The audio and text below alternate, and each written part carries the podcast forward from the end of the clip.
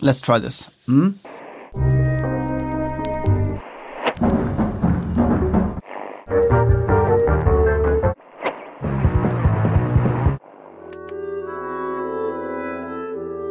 Soldiers, don't give yourself to brutes, men who despise you, enslave you, who regiment your lives, tell you what to do, what to think and what to feel, who drill you, diet you, treat you like cattle, use you as cannon fodder. Don't give yourself to these unnatural men with machine minds and machine hearts. You are not machines, you are not cattle, you are men. You have the love of humanity in your hearts. You don't hate. Only the unloved hate. The unloved and the unnatural. Soldiers, don't fight for slavery. Fight for liberty. Hej Johanna Frändén. Hej. Kändes som nu kommer Redemption Song med Bob Marley. Ja, jag försökte ha någon sorts intonation, Greta Thunberg-intonation. Mm. Ja, det lät lite nytt faktiskt. How dare you? Det var inte jättenytt. Nej, intonationsmässigt menar jag. Ja, intonationsmässigt. Det var nytt. Eller nytt och nytt, jag vet inte. Vi är followers of fashion, dedicated. Just det. Det här var, vi börjar den här veckan med ett slut. Det här är sluttalet i diktatorn. Mm-hmm. Chaplins diktatorn. Över Hitler. Där. Precis, det är Schultz då, den här judiske frisören som får ta över Hitlers jobb. Hünkel heter han väl, tror jag. Okay. Och håller då talet. Lite såklart tänkt på med det att vi högtidlighöll. Det var förintelsens minnesdag här i måndagsveckan. Just det. Gud, vilket fantastiskt inslag eller vad man ska säga, klipp som det kom från... fotbollshåll. Såg du det när Klopp och Frank Lampard och en lång rad spelare pratade om förintelsen? Nej, det har jag missat. Men det lät så här. Today on Holocaust Memorial Day we remember. We remember those who stood by. Those who did nothing. Those that shook their heads.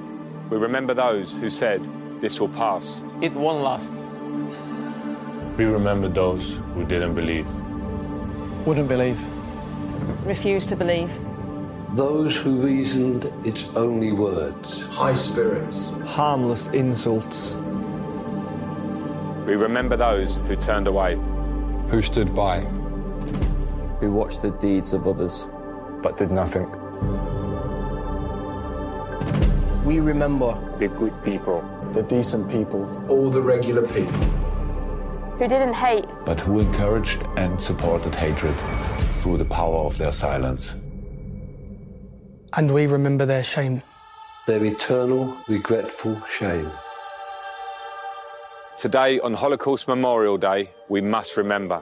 We must remember.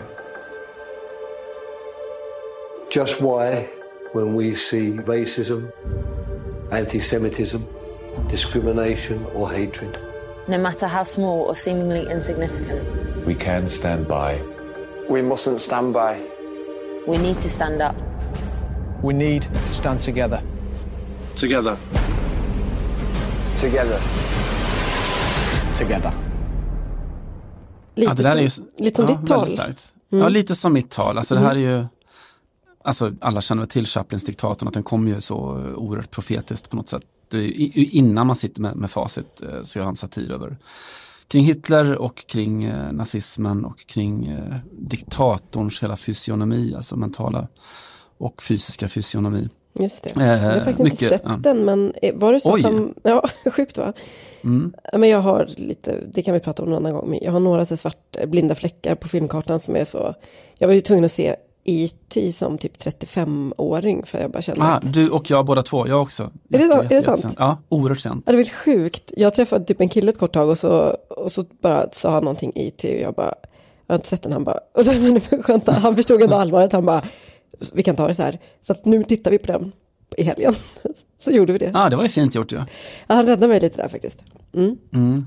Skiter det. Nej, de finns de där. Mm. Ja, det här sluttalet då såklart är ju lite en Chaplins analys av hela någonstans. Alltså det här är före vi känner till förintelsen, men av det blir ju det sen, en analys av förintelsen, av kriget och hur det går till när människan liksom på något sätt blir till maskin. Uppdaterat. Alltså jag väljer att prata om det lite för såklart då, med just anledning av det här som vi pratade om med förintelsen och minnesdagen. Och att också, Svenska Dagbladets ledarredaktion ska in i poddstudion efteråt. Det med. Men också för att just det här maskinaliseringen av det mänskliga på något sätt. Mm. Har du följt liksom rapporterna som har kommit om nu senast kring Zalando? Shoppingsajten Zalando. Nej, gud, vilken oväntad fråga. Nej, verkligen inte. Ja, eller hur? Nej, men ja. Det har varit lite uppe på tapeten. Jo, vänta, de har ju haft sig värdelösa villkor såklart. Det har jag ju sett. Och det är svenska influencers som har slutat att samarbeta med dem och så för att de typ har så här, svart invandrad arbetskraft, var det inte så? Det kan ha varit Zalando. Ja, det var med all säkerhet. Alltså Zalando, just det där modeföretaget som inte har sunda värderingar. Just det. Det är just dem då. Mm. De har ju hamnat någon slags, alltså det här är det Kinnevik-ägt, jag vet inte om det är helt eller i alla fall delar Kinnevik-ägt. Men de har då använt sig också av någon sån här Big Brother-system där de då de anställda bland annat utvärderar och betygsätter varandra och sådär och får någon slags 360-gradig feedback på hur de jobbar och datasiffror för att se exakt hur varje anställd då jobbar och sköter sig. Okej, det var så det var. Mm. Facket liksom ingenting att säga till om sådär, man bara kör. Det här har tagits upp då. Facket tänkte de där. Facket var precis vad de tänkte och det här är ju inte ett unikt fenomen. När vi säger att Zalando är det modeföretag som missköter sig så det är ju typ alla antar jag. Mm.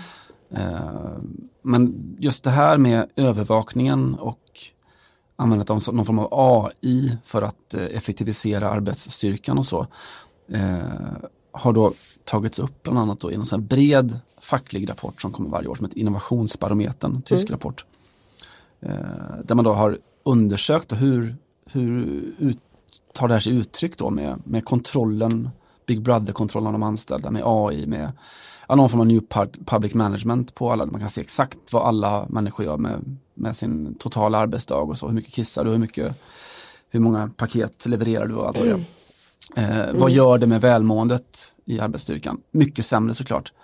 Det här tänkte jag, kan man inte tänka lite kring fotbollen också i det? Det är ju exakt det där som våra älskade miljardärer ute i fotbollen också är satta under nu. De har inte råd att göra en dålig arbetsdag. Allting mäts ju konstant hela tiden. Det är GPS-väst på träning, det är blodvärden, löpmeter, maxinsatser, puls. Alltså vad gör det med någon som du har inte råd att ha en dålig dag på jobbet? Nej. Ja, alltså allting mäts. Mm. Nej, det är väl sant. Och egentligen så är det väl inte så konstigt, för jag menar, elitidrotten, det ligger ju på något sätt i dess natur att vara extremt mätbar. Det är snarare så att fotbollen ligger lite efter kanske. Jag menar, skidåkare och löpare och höjdhoppare och vad det vill har ju hållit på. Alltså individuella framförallt, kanske idrottare har ju gjort det här väldigt länge för att det går inte att, framförallt kanske i sporter som är lite mindre komplexa eller man ska säga en fotboll, som har färre komponenter i alla fall. Där man bara det ska bara gå snabbt till exempel eller bara vara uthållighet och så måste man ju bryta ner, antar jag. Så att fotbollen är så sen med det här är väl snarare lite förvånande med tanke på att det har varit så jävla mycket pengar inblandat så länge. Liksom. Absolut. Alltså det som jag undrar över lite är ju att jag förstår hela den här totala resultatfokusen. Det är klart som fan att man måste inte slarva med detaljerna. Om kvastarna ska sopa bra får man inte slarva med skaften och så. Men det jag undrar lite ute efter det, var finns peak? Var finns brytpunkten någonstans? Hur mycket kan du kontrollera utan att du förlorar någon annanstans då? Att spelarna mår så jävla illa av att allting konstant hela tiden överallt är nedbrutet i minsta detalj och vägt och mätt och så. Ja, just det. Även om de är miljardärer. Nej, visst. Nej, men det är klart att det är en intressant fråga. Alltså lagidrott går väl inte riktigt att jämföra heller. Det för mig egentligen också lite in på en tanke som jag har tänkt mycket på slutet. Jag befinner mig i Spanien, som jag gör lite då och då. Förlåt förresten för att det är mest jag som har varit lite dålig på slutet. Jag har varit dålig på att höra av mig så det har inte blivit någon podd.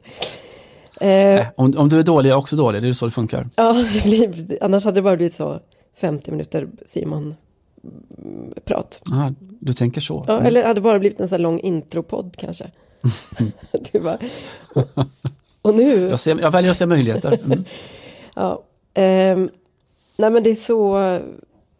Jag var här... Eller jag kom till Barcelona för att se först och främst hur det här tränarskiftet skulle gå till då.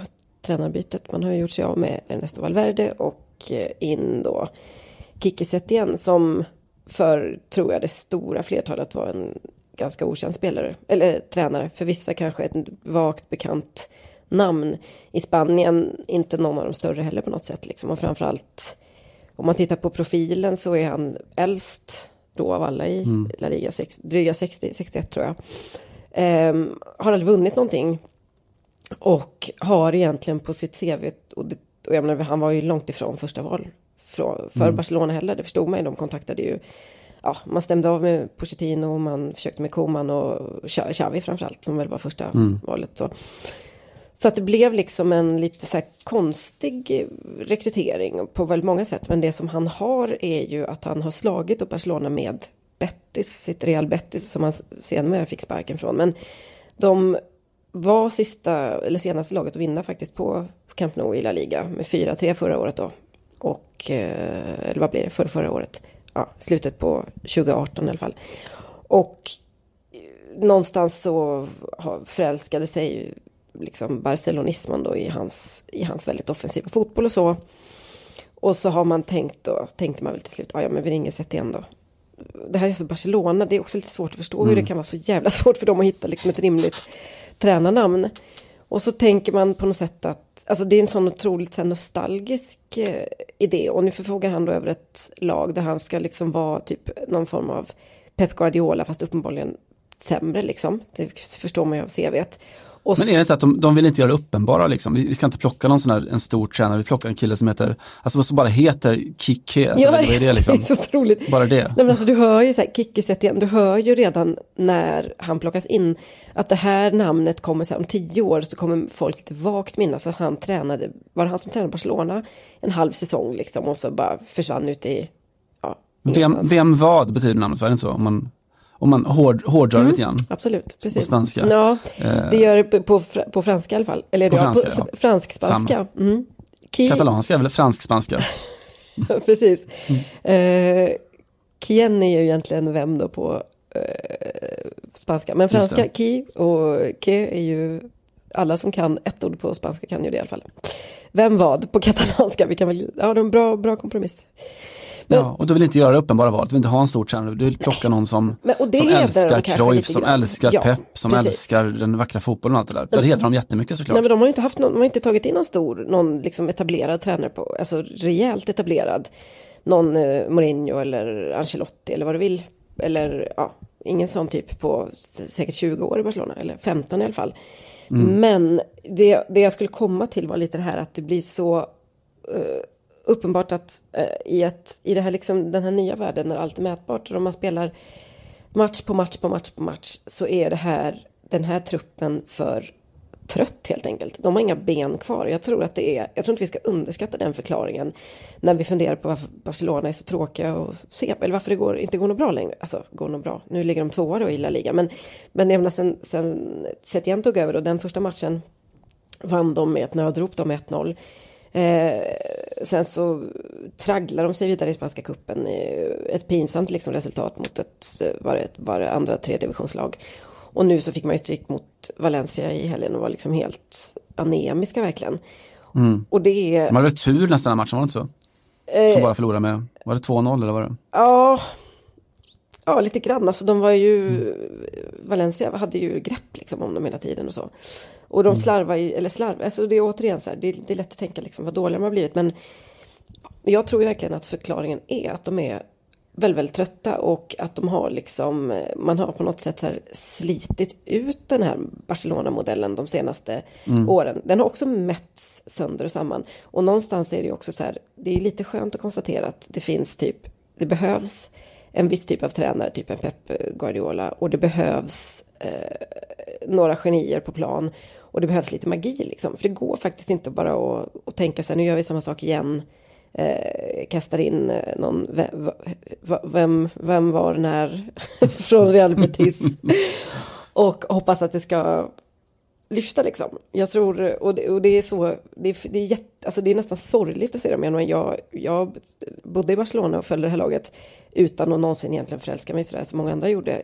Men jag kan ändå konstatera att det är lite vemodigt att sitta på Camp Nou nu och se det här liksom. Och att det är också lite så här, jag tycker nästan lite synd om Busquets och Piqué och inte minst Leo Messi som ska behöva så se liksom sin identitet bara så spolas ner i avloppet på något sätt. För det är lite där vi är nu, känns det som.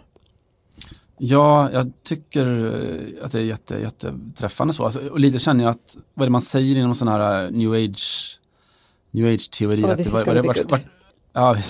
Vart sjunde år, att vi lever våra liv i 7-årscykler, eller så, att vart sjunde år så du skiljer dig, eller du, jag vet inte, det är väl någon så här grundteorin att kroppens alla celler är utbyta, eller vad det är, genomskåda mig jättegärna, för jag vill inte ens tro på det själv. Men för 7 år sedan så var ju Pep Guardiola inne i väggen.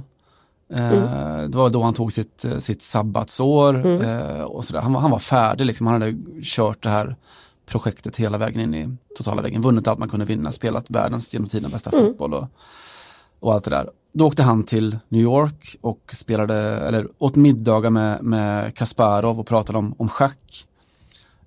Och sen går det 7 år och då kommer Quique Setién, som ju själv är schackspelare, som har mött Kasparov i schack. Ja, precis. Det är så jävla... Det är en asbra spaning. Och nu är liksom hela barcelonismon, hela deras sätt att spela, hela kick-attackan eller tiki-attackan också in i väggen. Det är den känslan man har. För så funkar fotbollen. Alltså, du måste vrida på lite ratten, du måste hitta på någonting nytt. Och kanske i Barcelonas fall kanske ganska mycket nytt som måste uppfinnas. Att deras, jag tyckte mot Valencia, den del av matchen jag såg, att de spelar sig förbi en linje, försvarslinjen. Så de är ganska nöjda med det. Så blir det sidledsspel igen, förbi nästa. Alltså det är så oerhört mycket metod utan minsta spets. Ja, precis. Det finns ju, exakt, om man ska liksom göra lite spelande, det finns ju inget djup då. Nu är Luis Suárez borta också, det är ju liksom ett hårt slag. För han och Messi har ju lite grann hållit uppe vad ska man säga, nästan någon form av så här fasad av något som inte riktigt finns längre. Men de, mest Messi såklart, men tillsammans är ju så otroligt skickliga. Och det kan fortfarande vara så att Jordi Alba slår den öppnande passningen till Messi. Jag menar, det har han gjort 300 gånger liksom i sitt... sedan de började spela ihop. Men man känner ju liksom att det inte, alltså det finns ju inget, det finns ju absolut inget på mittfältet, och det här är inga dåliga spelare liksom, men det finns inget så här, nej, lite som du säger, det är som att de vill inte tillräckligt mycket, men jag tror att det är att de kan inte, för att de är liksom lite slut, och återigen, nu har de, okej, det var ju, nu finns inte en gästa och Xavi finns inte och så vidare, men det är också intressant det här med att Pep, precis som du säger, han gick in i väggen då efter 3 år med Barcelona. Då orkar inte han mer. Och då kan du tänka dig, då har han ju hållit på i 3 år liksom, inte revolutionerat kanske klubben då, för att det var ju mycket, idéerna fanns ju sådär. Men ändå satt en helt ny identitet, alltså bara varit framodlat eller liksom kultiverat fram världens bästa lag och gett otroligt mycket instruktioner. Han var ju extremt på. Men alltså alla de här spelarna har ju också, det var inte så att någon av dem kunde ta ett sabbatsår efter 3 år och bara såhär, nu orkar jag inte. Men tänk om de hade gjort det liksom. Alltså tänk om en spelare hade bara såhär, jag tror fan jag ska ta ledigt ett år liksom, nu har jag vunnit allt och jag vill förlänga min karriär lite grann. Jag vill spela schack, precis. Och röka. Ja, men hade inte det egentligen kunnat vara så här, kommer vi få se det liksom framledes? För att vi har ju diskuterat det tidigare, det här med spelare som drar på, eller liksom, som nästan känns som att de är lite så här lättade när de får skador, för att det är enda sättet att komma ikapp sin trötta kropp liksom, och hjärna för den delen. Och man ser hur mycket det slätt ut på en tränare som Pep Guardiola, som var precis i början av sin tränargärning. Han behövde ta ett sabbatsår då, så kan du bara tänka dig hur jävla, alltså förstår du hur trött Leo Messi måste vara? Eller borde vara. Kan man inte tänka sig det som ett så här upplägg? Man pratar mycket om behovet av att ha en bred trupp och så, för att man ska gå runt. Men problemet med bred trupp är att en spelare mår jävligt dåligt när du inte får spela ju. För att alla spelare är psykopater och vill spela hela tiden och synas och märkas hela tiden. Men om man istället gjorde upplägget att du augusti, september, oktober, så vill vi att du tar det jäkligt lugnt bara. Då tränar du, har det lite skönt och hänger med familjen. Och sen så kickar vi in dig i andra halvan av säsongen. Då har du ditt kontrakt. Då spelar du fotboll. Vore inte det rätt spännande att göra så? Alltså, det är så jäkla bra att du tar upp det här, Simon. För att min dagens andra och sista käpphäst vill jag hänga upp lite kring detta. Det var nämligen så, nu har vi har haft lite ledigt ett tag och så har det varit, innan dess var det helger och så vidare. Ja. Men lite i förbifarten så sa Thomas Tuchel i alla fall, PSGs tyske tränarvisionär. Jag tror ändå nu, han har ju haft en liten halvtuff start i klubben, men man märker ju ändå... Han kan bli något fortfarande. Han kan bli något, ja precis. Nej, men framförallt märker man att han behöver ju få rätt lag och det är inte, kanske, jag vet inte om kemin riktigt stämmer med honom och PSG. Men det är ju rätt uppenbart att han har ganska mycket idéer på ett sånt där sätt som... Det kanske finns 5 tränare som har i världen och så är det typ han, Klopp, Guardiola och så är det 2 till. Och de är riktigt bra tränare. Resten är ju bara vanliga killar som råkar ha lite så...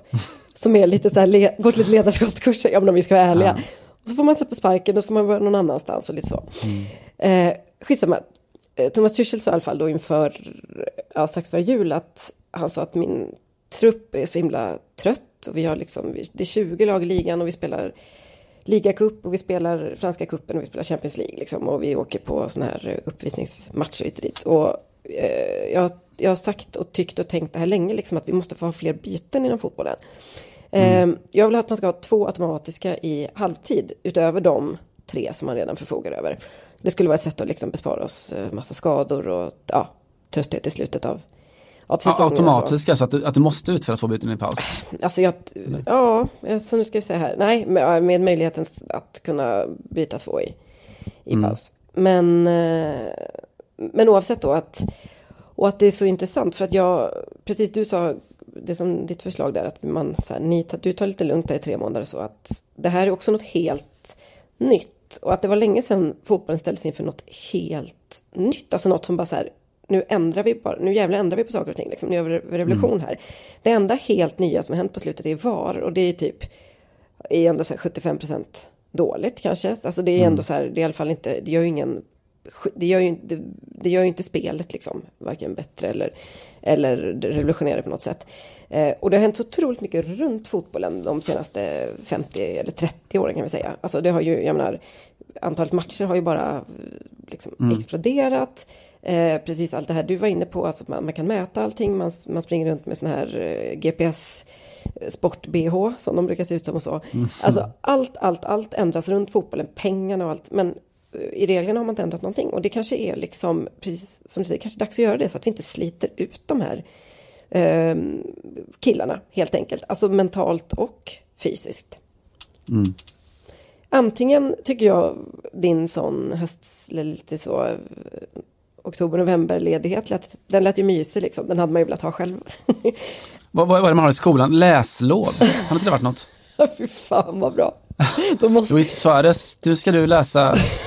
Kom tillbaka och läs på spaning efter den tid som flytt. Och så vill du få lämna in en redovisning med lite som bokrecension. Ja. Förstår du? Jag skojar inte när jag säger att han hade blivit en bättre. Det är klart han hade. Det är klart han blivit det. Det är så jävla uppenbart. Alla får gå med Buffon och titta på Chagall-utställningar. Ja men bara så här, nu ska vi bara fylla på hjärnan och anden här i 2 veckor. Så får junisarna hoppa in och göra några matcher åt er. Ja, jag vet inte, jag tycker också det känns som att fotbollen håller på att springa oss ur händerna på många sätt. Jag menar, det andra alternativet är såklart att dra ner på alla de här galenskaperna och spela så här fruktansvärt mycket matcher som de gör. Det är ju inte heller en helt så här dum idé. För att det är ju inte som att... Det är också lite som typ, du vet, när man befinner sig i ett ekonomiskt system som vi gör än så länge med kapitalismen och alla bara så här, hur i helvete, man bara så här, folk mår kass, vad ska vi göra? Så här, men vi måste bara proppa i dem massor med psykofarmaka så att vi klarar av, alltså så att alla klarar av det här. Ända tills någon kommer på tanken så här, vi kanske ska ändra på systemet. Ja, precis. Nu pratar jag inte om förskräckligheterna bakom Berlinmuren och så vidare. Den antifascistiska skyddspolitiken. Exakt. Men att man också tänker bara så här, det här eskalerar ju lite av samma anledning som vi har typ tillväxttänken om ekonomin. Att det är så här, vad fan, vi betalar så jävla mycket för att ha Sadio Mané och Mohamed Salah i våra lag. Vi måste pressa ut så mycket vi kan. Vi måste åka dit på, liksom, över jul och spela matcher där, och sen så måste vi till en annan kontinent på sommaren, och så ska vi bara, du vet, spela varenda jävla... De ska spela varenda sekund av hela säsongen och så. Men man kan dra ner på det. Jag tror också någonstans att det här överflödet som är lite grann nu gör ju att man som publik då, eller till och med som när man jobbar med det här, känner lite... Känns ganska mätt. Det är inte så mycket längre så här, oj vilken rolig fotbollsmatch ikväll, utan det är lite så här another day in the factory på något sätt. Ja, men alltså det, jag vet inte om det finns något med just den här övergripande grundläggande frågan så där. Jag har liksom snott som en sån minimal livshållning, eller som jag skulle vilja att fotbollen och idrotten generellt tog, eller samhället för den delen också. Från en bok, Jean-Louis Fournier, som skrev en roman 10 år sedan kanske någonting, om sitt eget liv då, en självbiografi helt enkelt, som handlar om han har 2 söner som är mycket, mycket gravt handikappade båda två. Mm-hmm. Boken heter Om vad pappa, vart är vi på väg pappa? Och som då handlar om hur en av hans söner då, som har ett psykiskt handikapp, eller funktionsvariation säger man, som alltid när man är ute och åker någonstans eller så där, så frågar han det alltså 2000 gånger. Han slutar aldrig fråga. Åh, vad pappa? Ja, men vi är på väg till affären. Men vart är vi på väg? Den frågan borde vi ställa oss hela tiden. Så men varför? Vart är vi på väg? Men varför? Varför? 1000 matcher per säsong. Men varför? Och de som är bäst på just de här grundläggande frågorna, det är ju alltså Tuchel då såklart. För att han är tysk liksom. Så förra veckan, något som man blir så helt totalt varm i hjärtat av, vet du vad Bayern Münchens vill vara flika, det finns ju också många tyska historier som inte har riktigt ställt frågan vart är vi på väg? där det kanske hade varit för de tråkiga Auschwitz-skämten. Det kanske är just därför de gör det då, jag vet inte nu. Ja. Men Bayern Münchens supportrar har stor supporterträff då hemma i München. En paneldiskussion, de är bland annat 2 stycken immigranter från Qatar. Gästarbetare säger man från Qatar då, som är där och pratar om hur det är att vara gästarbetare i Qatar. Jaha, som de är, jag gissar att de inte är från Qatar då. Nej, precis. Från typ Nepal eller någonting. Mm. Exakt. Och då för att, alltså inbjudna för att Bayern Münchens supportrar vill bilda sig, men vår förening där vi är medlemmar har stora samarbeten med Qatar. Vi åker dit på vinterläger varenda vinter. Vi är sponsrade av dem och så vidare. Och de är förbannade på det här och vill då vässa sina argument lite grann. Alltså vilka genier. Om vad pappa, vart är vi på väg? Vart är vår klubb på väg någonstans? Och är då oerhört kritiska mot sin förening. Tyskarna, alltså det finns någonting där. Ja, onekligen. Nej, det är precis. Nej, men det är väl också mycket tyska klubbar som har stoppat resorna till bland annat Qatar eller i hela de där alla emiraten, alltså de här vinterlägren, just för att supporterna har sagt att det går inte liksom. Ni får sluta. Nej. Och då har klubbarna ändå lyssnat på det. Men det är ju intressant, men det är också den här lite, tror jag, tyska kultur. Alltså dels så har ju på många håll i alla fall så har de ju extremt mycket supportrar liksom. Alltså, det är verkligen en sån levande läktarkultur fortfarande på nästan överallt. Och så har de mycket att säga till om. Det är ju inte en slump liksom. Det är klart att det är mycket större chans att du kommer fortsätta älska en klubb och lägga liksom en ansenlig del av din lön på att gå på matcherna, om du känner att klubben älskar dig tillbaks någonstans, eller lyssnar på det i alla fall. Och att man vill inte vara en sån. Man vill inte vara en som är del i ett sånt här rövsystem. Och visst, vi kan prata om 51%-regeln. Det är klart att den hjälper ju till. Men jag tror inte bara att det är det. Jag tror att även en supporter i en företagsklubb, även en supporter i en Premier League-klubb eller vad som helst, de har också möjligheter. Alltså Liverpools fans till exempel brukar vara väldigt duktiga på det. Att markera tydligt att det här köper inte vi. Oftast kanske då höjda biljettpriser eller vad det kan vara. Men det skulle kunna vara även den här sortens saker. Men jag menar, Barcelona då, som är ändå kanske så här sinnebilden av en klubb med medlemsinflytande, i alla fall en av de mer framgångsrika. Där har man ju tyvärr tagit många av de här stegen de senaste 5-10 åren med supporternas goda minne. Och det har ju lite varit de här maktkamperna mellan, alltså när det har varit presidentvalskampanjer, alltså vem som ska få förtroendet då. och bli ordförande i klubben, så har det ju varit mycket, retoriken har ju varit mycket att ja, vi förstår om ni kanske inte vill sälja ut loggaområdet eller vad vi ska säga på tröjan, för vi har som liksom institution varit noga med att den skulle vara reklamfri. Men det skulle betyda 5 miljarder mer under 5 års tid, och det skulle betyda att vi kan hålla jämna steg med Real Madrid när det kommer till rekryteringar. Och inte minst, det här ska ju fan Pep Guardiola ha en skopa ovett, tycker jag också, för att han har varit en som förespråkare av både fotbolls-VM i Qatar och Qatars liksom inflytande på spansk fotboll och Barcelona. Och det är klart att när han har sagt så här, jag tycker vi ska, det är klart att vi ska låta Qatar få utrymme på våra bröstet på våra tröjor, då hade han en sån stark position i klubben att supporterna bara sa, ja, men om Pep tycker det så är det ju lugnt, han har ju så hög moral och liksom etik och i övrigt, så att det kan ju gå till helvete ändå, men där har de ju haft chansen att se ifrån, men nu kan man ju se att det går ju dessvärre, Barcelona är ett bra exempel på det, och missköta en klubb ganska gravt som det har gjorts nu på de senaste 5 åren, trots att man är medlemsägd. Ja, för att alla vill väl vinna. Det är det som kommer först, och sen så kommer protesterna väldigt ofta när det går sportsligt dåligt, då kommer allting upp på bordet på något vis.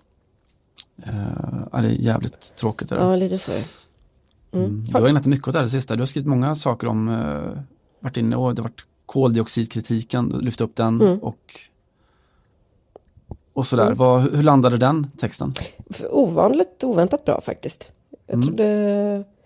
Ibland, jag vet inte om det händer det ibland, men ganska ofta händer det mig, framförallt när jag skriver nyhetskolumner, att man får mejl där så här: hej Johanna, jag förstår att du vadar i hatmejl, så jag vill bara liksom vara lite ljus i mig. Ofta så är det inte riktigt så, ibland kan det ju vara det då, verkligen. Men nu fick jag något sånt här, du måste vara, reaktionerna måste ju gå höga här. Men det har de faktiskt inte gjort. Jag upplevde snarare att det var väldigt många som, eller gud, nu låter det som jag bara, nu klappar jag mig själv på huvudet här, men, eller på, vad säger man, dunkar mig själv i ryggen, men många som kände att det var som väntade på den här texten. Men du tror jag menar att det kanske, det svåra med det här är ju att prata om det på ett trovärdigt sätt som journalist också. Nu kan jag ju som sagt ta tåget till Barcelona och till Milano nästa vecka och till London och till fan Hamburg om det kniper, men det hindrar ju inte att som sagt i sommar att vi kommer resa runt som idioter där och sitta och bara på något sätt skynda på jordens undergång.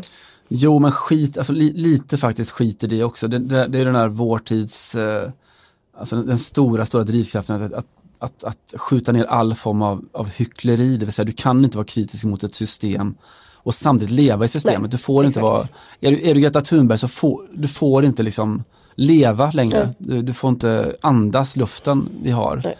Nej. Vill du att vi ska lägga ner Brommas flygplats så får du inte flyga från Brommas flygplats. Vilket är en sinnessjuk hållning. Det är som att jag tycker att det borde vara 50 fartbegränsning på våra motorvägar, men skulle jag då gå ut och köra i 50 motorvägen så blir det ju kaos liksom. Ja. Helt sant. Nej, men så är det ju. Det är så jävla tacksam lat hållning att you criticize society yet you live in society. Precis så. Som det heter någonstans. Nej, men jag tror faktiskt det intressanta tyckte jag med reaktionen var att jag fått flera mejl från folk engagerade i olika klubbar och så vidare, och även en del supportrar har man förstått som har sagt att så här, jag har mejlat min klubb om det här och det här och det här, eller vi från Brynäs sida har varit på SHL flera gånger och sagt att kan man inte lägga upp vad det nu varit för olika saker då. Massa olika förslag, till exempel att man bara kan ha som standard eller ha som liksom bara en policy att man inte flyger till bortaresor om de inte är längre än vad vet jag, ett visst antal, du vet. Eller att man till exempel kan lägga matcher efter varandra i samma regioner om det innebär att man ska. Och det är ju inte helt omöjligt på att idrottsvärlden har ju varit för sen med att vakna, tror jag, på de här grejerna. Alltså i Real Madrid, Real Madrid som flyger då till Korsutfäst liksom i Spanien, väldigt korta avstånd. De har ju motiverat det bland annat med att det är jobbigt för spelarna att liksom åka tåg för att det är så mycket folk när de går av tågen. Känner man bara så att det är ju jävla jobbigt. Tråkigt för dig att du är askänd och rik liksom. Om, spela och sämre då? Jag, exakt. Det tror jag går att lösa liksom. Får väl ställa några sådana biffiga liksom livvaktstyper där och brotta ner alla jobbiga inkräktande supportrar. Kan inte vara så mycket mer än så. Ta tillbaka Pepe in i laget igen så det är ingen som vågar tjafsa. Eller? Just så. Fotbollslig. Radikal. Vad har du haft för dig på slutet förresten? Jag vet inte riktigt faktiskt. Allting flyter ihop väldigt mycket. Jag kan berätta en sak i alla fall som jag fastnade för medan vi var borta helt enkelt. En rapport från andra sidan Stora havet. Lite så här, jag tänkte eftersom vi har haft en tuff period i vår poddfamilj här. Du vet hur man brukar säga, jag har funderat mycket om så här, fotbollsspelare och mental hälsa och vad det är jobbigt och jobbiga perioder och allt det där och tänkt på, du vet när man brukar säga att den där stället, där är ett helvete att komma och spela fotboll. Påfallande ofta, ja, du vet ju vad man brukar säga, så klichémässigt, var är fotbollens helvete någonstans? Alltså vill du ha en arena nu? Jag vill ha en bortamatch. En stad räcker. Neapel. Welcome to hell. Neapel, jaha. Ja, här finns det ju något sånt självklart svar. Alltså Neapel är ett jättebra svar också. Det är också att det finns inget svårare att komma till São Paulo och spela fotboll. Liksom, där är det jävligt jobbigt. Men Istanbul, va? Ja, det kan nog stämma, ja. Mm. Alltid när man kommer till Istanbul får man höra att det här är helvetet. Och snubblade över en rapport alltså utifrån hypotestanken. Så här, var i hela världen är det egentligen jävligast att spela fotboll? Vilken fotbollsmatch skulle man absolut inte vilja vara en del av som publik eller som... Jo, då har jag ett förslag här. Precis efter nyår så spelades det då match i Cieneguillas, ett fängelse i Mexiko. Nej. Ja, nej, den det var bara en massa interner som har såna här gråt-tatueringar och typ knogjärn på sig då som man ska möta. Alltså det är ju kartellfängelserna där i Mexiko, det är ju inte... Man kan väl säga så här att A$AP Rocky hade liksom inte, han hade haft annat att klaga på en mat om han hade suttit där. Cowboysoppan och kaviarfisk. Vad var det ens en gång? Vad var cowboysoppan? Jag vet inte. Det lät ju som jävla Michelin-krog när man fick se den matsedeln. Jag längtade lite in, kände jag. Ja. Men jag har inte riktigt rätt ut vad det var. Nej, jag tror inte att de serverade cowboysoppa på Cieneguillas i alla fall. De spelar fotboll och det var liksom en del i någon sorts personalvård där efter nyår då, någon slags familjedag var det. Med då familjemedlemmar fick komma in i fängelset och sitta vid sidan om och det skulle spelas fotboll. Okay. I ena laget då fångar från Zeta-kartellen som är en av de våldsammaste i Mexiko. Och det är ju då är man ju bra liksom. Alltså om man är bland de våldsammaste kartellerna i Mexiko så är man ju hård på riktigt. Ja. Det är så här, du halshugger och mördar poliser och knarkkrigen. Nej, men alltså, då är du värst i världen liksom. Det går inte att vara hårdare. Du är värst i världen. Först och främst går det inte att vara hårdare än hård i Mexiko. Det är ju liksom det hårdaste man kan vara. Jag tänker också så. Andra laget finns då medlemmar från Kartell del Golfo, Gulfkartellen. Och man kan säga att Los Zetas är ingen man vill möta i fotboll, men fan är det match så då kanske det är typ Kartell del Golfo som kan ställa upp liksom. De brukar vara kompisar, Golfo och Zetas, men har då brutit med varandra i början av 10-talet. Och är nu fiender då. Där har du din Welcome to Hell fotbollsmatch. Det är en jättebra. Det är en så bra match. Men jag har faktiskt en gammal bekant, en kursare på Journalisthögskolan som spelade... Som är med i kartellen? Nej, men han spelade i något korplag. Och de fick möta interner i något fängelse i närheten av Göteborg, vet jag. Så du kan åka på den. Det är så att säga 2 bortamatcher då. Av förklarliga skäl så får inte de får så att säga inte lämna fängelset och möta sina... spela borta utan alla matcher, hemmamatcher på fängelsegården. Och nej, han sa att det var ju liksom det är ju lite så, man är inte askaxig, man kanske inte liksom gestikulerar jättemycket på en utebliven frispark i de lägena, utan man kanske lite mer bara så här, okej, förlåt. Ja, det där är faktiskt, jag tycker att det är jättebra, just den sortens match jag själv så här mött en sån organisation då för om det var typ Kris som hade något lag i serien i Stockholm. Om man ska vara lite allvarlig, för det var väldigt intressant liksom, att man... Kriminellas väg till samhället, eller vad det står för. Mm. Ja, revansch i samhället, tror jag det. Kris är kriminellas väg till samhället. Det blir lagt kvis. Inte alls samma anagramstyrka den, kan man tycka. Nej, det var inte kvis, det var kris vi mötte, tror jag. Och, men det fina med det var så jättehärlig stämning och unga killar, alltså bra, jävligt bra vibe hela matchen. Tills då en av deras spelare blir bortom, alltså tveksamt bortom i någon situation, så man får en varning på sig. Och man ser hur han flippar, alltså det blir totalt svart i ögonen. Vilket hjälpte dem att förstå liksom, just att ja, där finns hans problematik, en total... Han känner sig orättvist behandlad, inte bara i den här matchen utan förmodligen i livet, och han har ingen som helst impulskontroll. Det var alltså välgörande att någonstans att se och få den förståelsen för hur ett problem kan uppstå. Ändå får känslan att du förtjänar att vara här liksom. Man slutar vara så där blödig som när man går in och tycker det här är bara vanliga mysiga killar som kommit lite på sne i samhället. Ja. Exakt. Ja, just det. Men okej, nu kommer en till så här fängelseanekdot, men en brorsans kompis, brorsa kanske, jobbade på, inte på Kumla, Tidaholmsanstalten tror jag det var, när Lasermannen satt där och brukade spela pingis med honom. Och att det också var lite så, man liksom inte riktigt så här, kanske reclaimar kantbollarna eller nätrullarna. Nej, just det. För att man, ja. Okej. 15, 14, ja, om du säger det så. Ja, precis. Precis. Ja, den är hård. Den allvarliga touchen då såklart, Cieneguillas, det slutade såklart inte så jävla väl där. Barn, familj på läktarna. Men mitt i matchen så blir det lite jidder. Automatvapen fram, knivar, pistoler, 21 kroppar på marken. Nej, men gode gud. 16 döda, 5 allvarligt skadade. Ja, stort såklart. Och det där följer någon slags linje i Mexiko. De här fängelserna är ju inte så jäkla bra. Alltså, och just Cieneguillas är ett av de värre fängelserna. Alltså, människorättsorganisationer har varit inne och granskat, så har man kommit fram till att det är liksom ett... Ja, snacka om samhälle i samhället, det är mutor, det är korruption, det är utpressning, ingen säkerhet överhuvudtaget. Just det. Så det rankas alltså på den nedre halvan av mexikanska kartellfängelser. Inte bra. Just det är lite som dessa svenskar som har råkat typ smuggla lite knark och åkt in i ett sånt fängelse i Colombia eller vad det är. Och de bara vill få hjälp från UD, och UD bara säger ja, vi kan bistå med samtalsterapi. De bara nej, alltså jag behöver typ så här kryptovaluta för att kunna så här köpa mig från typ att bli våldtagen av våran ledare här, och gärna lite knark, så jag kan hjälpa mig med det. Fy fan. Ja.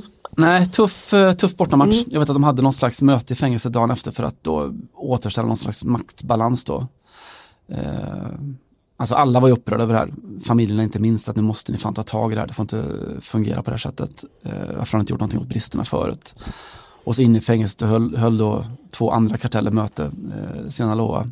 El Chapos, mest kände kanske knarkbaron av alla, hans kartell då, och Gulfkartellen möter för att liksom rädda ut alltihopa. Det mötet slutade med att en av de här Gulfmedlemmarna trampades medvetslös och slogs ihjäl med en dörr. Så stor fråga i Mexiko nu, och världens jävligaste fotbollsmatch, tror jag man kan slå fast. Det kanske inte så att typ mexikanska korpligan behöver åka och möta interner. Det kanske är typ så här en oskriven regel att de inte får vara med i korpen, vad tror du? Kartellens revansch i samhället? Nej, jag tror inte att de är nog inte där. De är inte redo än. Oj. Gud. Otäckt. Nej, så det är väl mest sånt jag har gjort. Jag vet inte vad jag... Det är inte så mycket fotboll i Sverige. Jag har väl kanske kikat lite mot Italien. Som en komposition. Förresten, vet du vad Quique Setién kallas i Spanien eller i Italien? Italienska rubriker. Nej. Sarri di Spagna. Ja. Spaniens Sarri.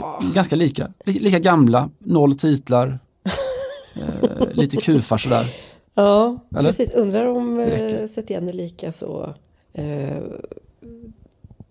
Ja, precis. Vidskeplig, exakt. Mm. Nej, men det kanske inte är helt... De kanske att de är lite så här... professorstyper, man tänker typ schack och så, men alltså Setién problem, alltså hans problem nu är väl, förutom att han inte har vunnit några titlar, så är det väl också lite att han var så himla tydlig med att det här var en barndomsdröm, och tänk att lilla jag ska få träna de här stora spelarna, och man bara nej, Kicki, så här kan du inte börja liksom. Du får ju låtsas att du har något som gör att de ska ändå respektera dig, så att där tror jag inte, där har vi inte Sarri riktigt. Jag trodde att jag skulle intervjuas för ett jobb som vaktmästare. Precis så. Ja. Nåväl. Ja, hårt. Jo, mycket Italien. Förresten, en sån här bild av det urspårade, apropå Bayern München, apropå Barcelona, apropå allt det vi pratat om. Finns det någon bättre bild av fotbollen idag än Juventus special Riyadh edition matchtröjor? Nej, är det deras supercup vi pratar om, eller Riyadh? Det är precis deras supercup. Ja, vi har pratat om den förut, att de förlade den till Saudiarabien och att det var mycket protester och sånt. Och jag noterade bara att Juventus också gjorde nog en special edition med matchtröjor, Riyadh edition. Lustil Juventus tänkte de. Exakt så. Du kunde alltså köpa Cristiano Ronaldos tröja nummer 7 med namnet skrivet i arabiska tecken på ryggen och med symbolerna för Coca-Cola Supercup 2019 i Riyadh. 250 euro styck. Så slut i ett nafs. Nej, du skojar. 250 euro. Ryan Reynolds here from Mint Mobile. With the price of just about everything going up during inflation, we thought we'd bring our prices down. So to help us, we brought in a reverse auctioneer, which is apparently a thing. Mint Mobile Unlimited Premium Wireless. How to get 30, 30, how to get 30, how to get 20, 20, 20, how to get 20, 20, how to get 15, 15, 15, 15, just $15 a month? Sold! Give it a try at mintmobile.com/switch. $45 up front for 3 months plus taxes and fees. Promo rate for new customers for limited time. Unlimited more than 40 gigabytes per month. Slows full terms at mintmobile.com. Vadå? Hur sjukast jag talas om? Men också... alltså kan man tänka sig en sjukare bild av den moderna toppfotbollen 2019? Nej, men också, typ, också det här optimala beviset på att alltså, så länge det är pengar inblandade så kan vi överkänna med precis vad som helst. Det är ju redan lite förutsättningarna för de här matcherna i Saudiarabien, så att säga. Men också typ att de bara så här, Coca-Cola är med som, på ett hörn där, som sponsor. Som att det är ingen så här amerikansk imperialistkritik någonsin har funnits i Mellanöstern eller i arabvärlden. De var så här, ja, vad fan, får vi Ronaldo får vi väl ta lite Coca-Cola liksom. Man kan inte få allt här i livet. Nej, jag tycker bara en våldtäktsanklagad superstjärna i Riyadh i Coca-Cola Supercup. Jag vet inte, jag gillar det bara på något sätt. Jag vet inte hur man kan toppa det riktigt. Nej, den är svår faktiskt. Alltså det är väl möjligen då, men av lite andra skäl, Valencias 26 medresande supportrar som till just det var inte Riyadh men Jeddah till deras Supercup-slutspel där väl typ säkert 20 var mer eller mindre så kusiner till spelarna också, känns det som. Jag är också bara en flicka som står framför en pojke och ber honom att älska henne. Men annars har det varit en väldigt fin helg i Italien med Romderbyt såklart. Så att Zaniolo fick en signerad bibel av påven. Den skadade stackars Zaniolo. Jättefint. Och Napoli slog Juventus, vilket ju också var såklart speciellt och stort och fint. Annan match då, Bologna slog Spal 3-1 borta i lördags. Dagen efter så gick ju Bologna och röstade, va? Regionalvalen, och just Bologna har ju varit där allt fokus har hamnat då, att eftersom Lega då, högerextrema främlingsfientliga Lega, har satsat väldigt hårt på att vinna den tokröda då Emilia Romagna regionen för att det är en sån symboliskt laddad krets. Just det, de hade haft vänsterstyre i 70 år eller var det något sånt? Med ett kort undantag tror jag runt sekelskiftet någon gång där. Sen har det varit sen kriget. Och det är ju en sån, alltså studentstad, medelklassstad, men också en väldigt, väldigt röd stad då. Den italienska kommunismens skyltfönster under många år. Och då när Lega började satsa där så kom ju också då den här sardinrörelsen som man pratar om då, en motmobiliserings... vänstern har satsat väldigt lika hårt då. Just det. Partito Democratico klivit in och försökt då. De såg att det fanns fara att förlora i Emilia-Romagna, och det ville man absolut inte göra, för det skulle kunna få stora följder för hela landet i princip. Kort minifråga då. Sinisa Mihajlovic, Bolognas tränare, hur tror du att han ställde sig i det här valet? Jag tror att han var ändå stridsmart nog att ta avstånd från Salvini. Man vill ju tro det, va? Men Mihajlovic, alltså han höll på Lega stenhårt. Han är ju speciell. Alltså historien om Sinisa är ju en av de finaste den här fotbollssäsongen, om hans cancersjukdom, Bologna som har kvar någon som tränare och spelarna som kommer dit hem till honom och sjunger och allt vad det är. Jag såg en bild på honom som han såg inte utomhus så bra. Uppsvälld. Nej, de hade något i... Ja, jag satte Dello Sport i deras helgmagasin Sportweek, hade de något stort reportage med familjen. Och jättefina bilder, mycket värme. Han är säkert en väldigt varm person då. Men det finns fan inte en politisk fråga som inte Mihajlovic har trampat jävligt snett i. Liksom. Han har varit... har varit, eller kanske är, jag vet inte, rasist. Han är liksom sexist, han är polarmarkan, han är nationalist. Och hans take då här är ju att Italien är på väg åt helt fel håll och att Salvini är den enda som kan ändra på det här. Det brukar heta så. Jag hoppas att han kan vinna Emilia-Romagna, säger han. Han har träffat deras då Lucia Borgonzoni, deras ledare i lokalt då. Han kallar Salvini för sin vän. Det är en man som håller vad han lovar, och det är sådana som Mihajlovic ser upp till. Valet... Ja, nej, men man får ändå konstatera, det har vi gjort flera gånger tror jag i podden också, att italienska fotbollsledare eller pampar, eller hela vägen från egentligen kanske tränare upp till ägare, har ju en rejäl slagsida mot högerpopulism eller högerextremism. Det är ju egentligen, jag menar, från Berlusconi och framåt så har det varit så. Jag tror att i Mihajlovics fall är det säkert genuint, men i många av tränarnas fall så är det säkert lite också för att inte skapa för mycket oreda med liksom ägarna eller den som ens arbetsgivare helt enkelt. Ja, intressant i alla fall att göra det just i Bologna som nej, är det så viktigt åt andra hållet. Det visar ju att han är genuint obehagliga idéer, för att där kan man ju inte komma ju generellt sett inte undan med sånt, tänker jag. Nej, precis. Bologna vann, men Bonaccini, alltså vänsterkandidaten, vann valet till slut. Just det, och ganska stort. I Emilia-Romagna. Ganska stort, 51%. Ligakandidaten Lucia Borgonzoni fick 43%. Så vänstern i Italien andades ut temporärt i alla fall. Drick sprit, kasta pil, ha det gött, ha lite kul. Ut ur EU. Eftersom vi inte har hörts på tag så bara tillåter jag mig att plocka fram en profil för att han var rolig för några veckor sedan. Köper du det? Det piggar programmet, vi kör. Nej, men det var nämligen så att i den... Tomten. Exakt så. I slutet på december, den 18 var det väl närmare bestämt, möttes Toulouse och Lyon i den franska ligacupen. Det var lite trött redan på förhand, det kan man säga. Det är sista upplagan av ligacupen för övrigt i Frankrike. De ska lägga ner den efter den här säsongen. Så det kommer bara finnas kvar den franska cupen då, som vi älskar av massa andra skäl såklart. Hur som helst, Lyon slog Toulouse då ganska komfortabelt på bortaplan med 4-1.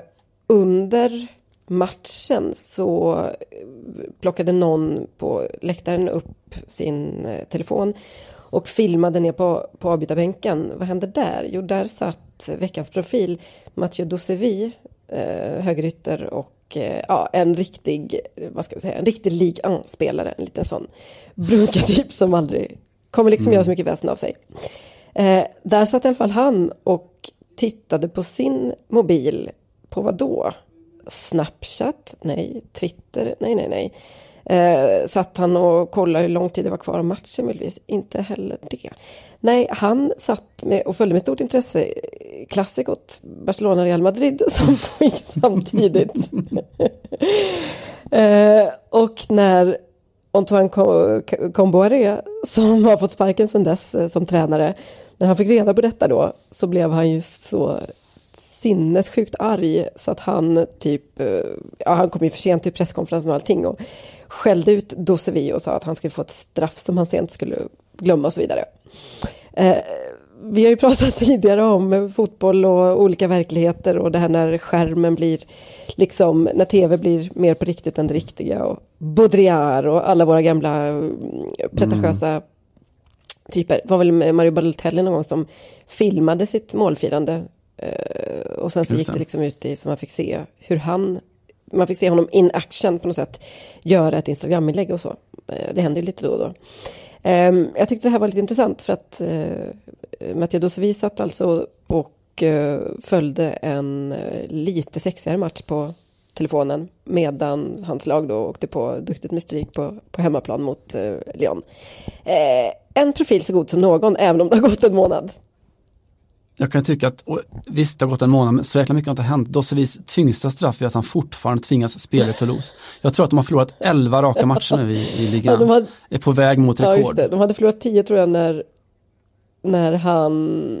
Ja, kanske... Ja, de undrar om det inte är fler. Eller om de hade kanske förlorat 10 i alla olika kupperna inräknat också då. När Comboiré fick kickan. Och nu har de säkert förlorat 11 i ligan sedan dess. De är på väg att slå något 80 eller 90-årigt rekord där, tror jag. Mindre smickrande. Toulouse, alla engelska och rubrik. Det är inte så svårt att förstå. Ja, just det. Det kanske var hans läslov där. Han tog igen sig lite. Just det. Nej, alla engelska tidningar jublar ju. Toulouse har förlorat 11 raka. Ni fattar ju. Ja, så vidare. Time to lose. Just det. Ge oss ett kulturtips. Jag ska gör det. Relativt snabbt. Ja, jag ska göra det relativt snabbt. Jag hade först en tanke på att rekommendera något som ligger verkligen i vår fåra. Les Misérables, har du sett filmen? Det är klart du har. Som ju då från Montfermeil, vad kan det vara? Nordöst, öst från dig någonting, va? I Paris. Ja, kanske det. Förväxlar ej med den gamla Les Misérables som vi har också, så att säga, haft spelat musik från i podden. Det finns ju en UK-blinkning såklart, men inte mer så. Alltså men det var det att han satt och skrev Les Misérables i samma det som nu har blivit en riktigt sån svettig Parisförort. Alltså svettig som är jobbig att bo i. Som jobbig och lite stökig. Det där är väl ingenting, säger man i Mexiko. Men nej, det är värd att se ändå. Det är fotboll och det är förort. Och det är en bra film. Den är bra den film. Är kanske inte... Det är ingen Medavin faller, men den har absolut kvalitet. Nej, den är inte 5+, men man går ut rätt skakig från bion om man ser på bio, tyckte jag i alla fall. Den ska jag inte rekommendera. Det är inte mitt kulturtips. Men kanske litet ändå. Nej, för sen så dog ju Kobe Bryant här. Och bear with me, en liten omväg in i kulturtipset. För Kobe började spela basket i Emilia Romagna, i Reggio Emilia, i Pallacanestro Reggiana. Jag vill nu bara kasta in det här. Alltså jag är så chockad över svenskarnas absoluta koll på amerikansk basket. Och jag trodde ju att jag hade dig med mig här, men uppenbarligen inte. Jag hör ju att du kan hans story. Jag är så... Och basket är verkligen min sån... Du vet, jag var ju tillsammans i flera år med en riktig så här basketfanatiker, och det var verkligen det enda gången jag känt mig som en riktig tjej liksom, när jag fick bara sitta och ställa massa idiotfrågor och säga så här: måste du titta så mycket på basket, älskling? Alltså typ det som andra säger till sina killar som kollar på fotboll då, som inte jag riktigt någonsin kommer att göra. Chockad över hur mycket känslor detta väcker hos den svenska allmänheten. Är ni uppe klockan 2 på natten och kollar på de här matcherna, vill jag fråga? Förlåt, fortsätt. Alltså min egen basketkunskap sträcker sig ungefär så långt som till Kobe Bryant. Det är ju så, han var den enda som gick igenom någon slags brus, just för att han, jag var i Italien på jobb någon gång och så ser jag honom på tv i Italien och han pratar italienska flytande. Ja, den är sjuk. Vilket det var sådär, ja vad är det här för någonting? Och såklart läser in mig på det. Sen, nej, jag tror jag läste en NBA-match i princip. Kanske någon när Jonas Jerebko från Kina tog steget över då. Annars, nej, inte så mycket. Jag vill inte kokettera, jag undrar bara hur det går till. Vad gör jag den tiden då alla ni andra kollar på amerikansk basket? Det är min fråga. Svara. Alltså, du klumpar in mig. Nej, jag frågar lyssnarna. Du skickar in berätta mig. Gärna. Jaha, lyssnarna. Ni kan gärna berätta detta på vårt Twitterkonto Podcast Radikal. Frågan som Johanna Frenén ställer. Vad gör hon egentligen mellan 02 och 04? Är hennes fråga till er. Mitt liv kanske ändå lite bättre än erat när jag tänker efter. Ja, gissa gärna. Men såklart, jag gillade Kobe av det skälet, och han gillar fotboll, han kunde italienska direkt rätt långt, och sen har jag så bekantade kompisar då, som dyrkat Kobe såklart, och man förstår att han är enorm. Det som väl har sådär lite förbigående till en början då skildrats i Sverige är väl då hela den här bakgrunden med honom, alltså våldtäktsanklagelserna då för 15-16 år sedan. Jag såg att en kvinna fick näringsförbud från Washington Post idag för att hon hade tagit upp detta på Twitter. Så tänk på vad du säger nu. Det kan bli mitt läslov. Nej, man förstår ju att man får närma sig det med stor försiktighet. Såklart, jag på att säga. Det finns ju ingen rimlighet i det. Jag har också sett att det har varit många, bland annat skådespelare som varit ute på Twitter och sådär, och sagt att, alltså med någon slags respekt, vi ska komma ihåg att Kobe Bryant, vilken fruktansvärd familjetragedi, vad hemskt. Han var en briljant idrottare. Han var kanske också en våldtäktsman, och det är fullt möjligt att vara båda två, eller alla tre sakerna samtidigt. Alltså människor är, så att säga, har olika sidor, har jag hört. Man kan ha olika sidor. Jag vill inte på något sätt klampa in i det här, men bara konstatera att när man läser om de här våldtäktsanklagelserna och vittnesmålen därifrån, så är det ju, det är jävligt hemsk läsning, och man behöver inte läsa det, men det är i alla fall en bild av Kobe Bryants historia då. Han kom ju fruktansvärt lätt undan, får man ju säga. Alltså då när det hände så var det väl, för det kom väl upp lite igen när det pratade om Cristiano Ronaldo, att folk igen blev chockade över hur lätt den grejen hade varit att skaka av sig just. Ja, och det framkom att Kobe hade sagt under den här förhören eller utredningen att jag skulle ha gjort som Shaq, som betalar sig ur sånt här hela tiden typ. Det reddes aldrig riktigt ut. Det som Kobe Bryant verkar vara en extremt smart typ, får man säga. Jag ska inte gå in i det här rättsförfarandet så mycket, men åtalet lades hur som helst ner. Det som Kobe fick göra, det som ska leda mig vidare då från Bologna och in i ett kulturtips, är han fick då ut med ett uttalande, och en nyckel i det uttalandet hittar jag här då, där han säger att han, although I truly believe this encounter between us was consensual, alltså att det var någonting som båda ville, I recognize now that she did not and does not view this incident the same way I did.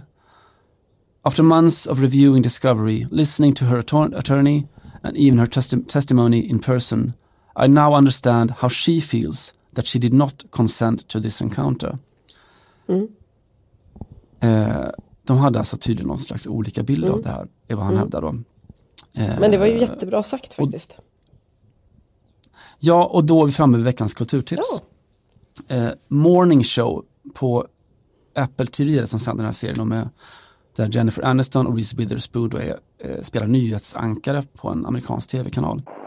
You walk out that door, you are never going to get back in. The part you guys never seem to realize is that you don't have the power anymore. And frankly, I've let you bozos handle this long enough. We are doing this my way. En bra serie, bra skådisar, men det som jag vill tipsa om egentligen bara en enda scen då, den som lyfter hela serien. Lite spoiler alert nu, men det här är sista avsnittet och det får faktiskt vara så. Då är det ett möte mellan Steve Carell, som då är superstjärna i det här programmet, och Gufu Mbatha Raw, som då spelar en ung bakom kulisserna, bokade i programmet helt enkelt, en nobody. Och hela serien utspelar sig då i spåren efter Me Too, och man vet att någonting har hänt, men frågan är vad det som har hänt. Var det sex eller var det våldtäkt? Och i den här scenen så ser man då just den här glidningen mellan svart och vitt, och att det kanske inte alltid är helt dunderklart eftersom det är olika människor. Vem är förövare, vem är offer och förövare. Och det som det visar på ett så oerhört tydligt sätt och som går kopplat till Kobe Bryants möte med en 19-årig kvinna på ett hotell i Colorado för 16-17 år sedan, det är att maktförhållandet alltid måste in i analysen. Jag tycker att just den scenen är den bästa sådär konstnärliga gestaltningen av MeToo som överhuvudtaget har gjorts. Intressant. Så in och kolla sista avsnittet av första säsongen. När börjar den här scenen, skulle du säga? Kan du komma med lite mer detaljerade instruktioner? Spola 35 minuter innan skulle jag säga. Ja, det var ju kanonkulturtips. Brett men smalt skulle man kunna kalla det kanske. Brett men smalt. Jag berättar i alla fall vad det handlar om lite grann. Och som en väg in i de flesta sådana här våldtäktsfall kanske, att man måste nästan att göra någon form av styrke- och maktanalys av det också. Och inte bara våldtäkt, alla former av som MeToo-relaterade saker. Ja, visst. Veckans kulturtips. Tack för det. Jag ska inte göra någon stor affär av vår utgångsmarsch. Vem, vad, när, hur, vem och så vidare. Barcelonas nedtränare behöver alltså att han kan få, och det finns ju en låt skriven till honom redan, så att vi tar oss väl härifrån med Drake och så hörs vi kanske om en vecka igen. Vi hoppas det. Inshallah. Tjingling. Kiki, do you love me? Are you riding? Say you never ever leave from beside me, 'cause I want you and I need you and I'm down for you always. KB, do you love me? Are you riding? Never ever leave from beside me, 'cause I want you and I need you and I'm down for you always. Look, the new me is really still the real me. I swear you gotta feel me before they try and kill me. They gotta make some choices, they running out of options.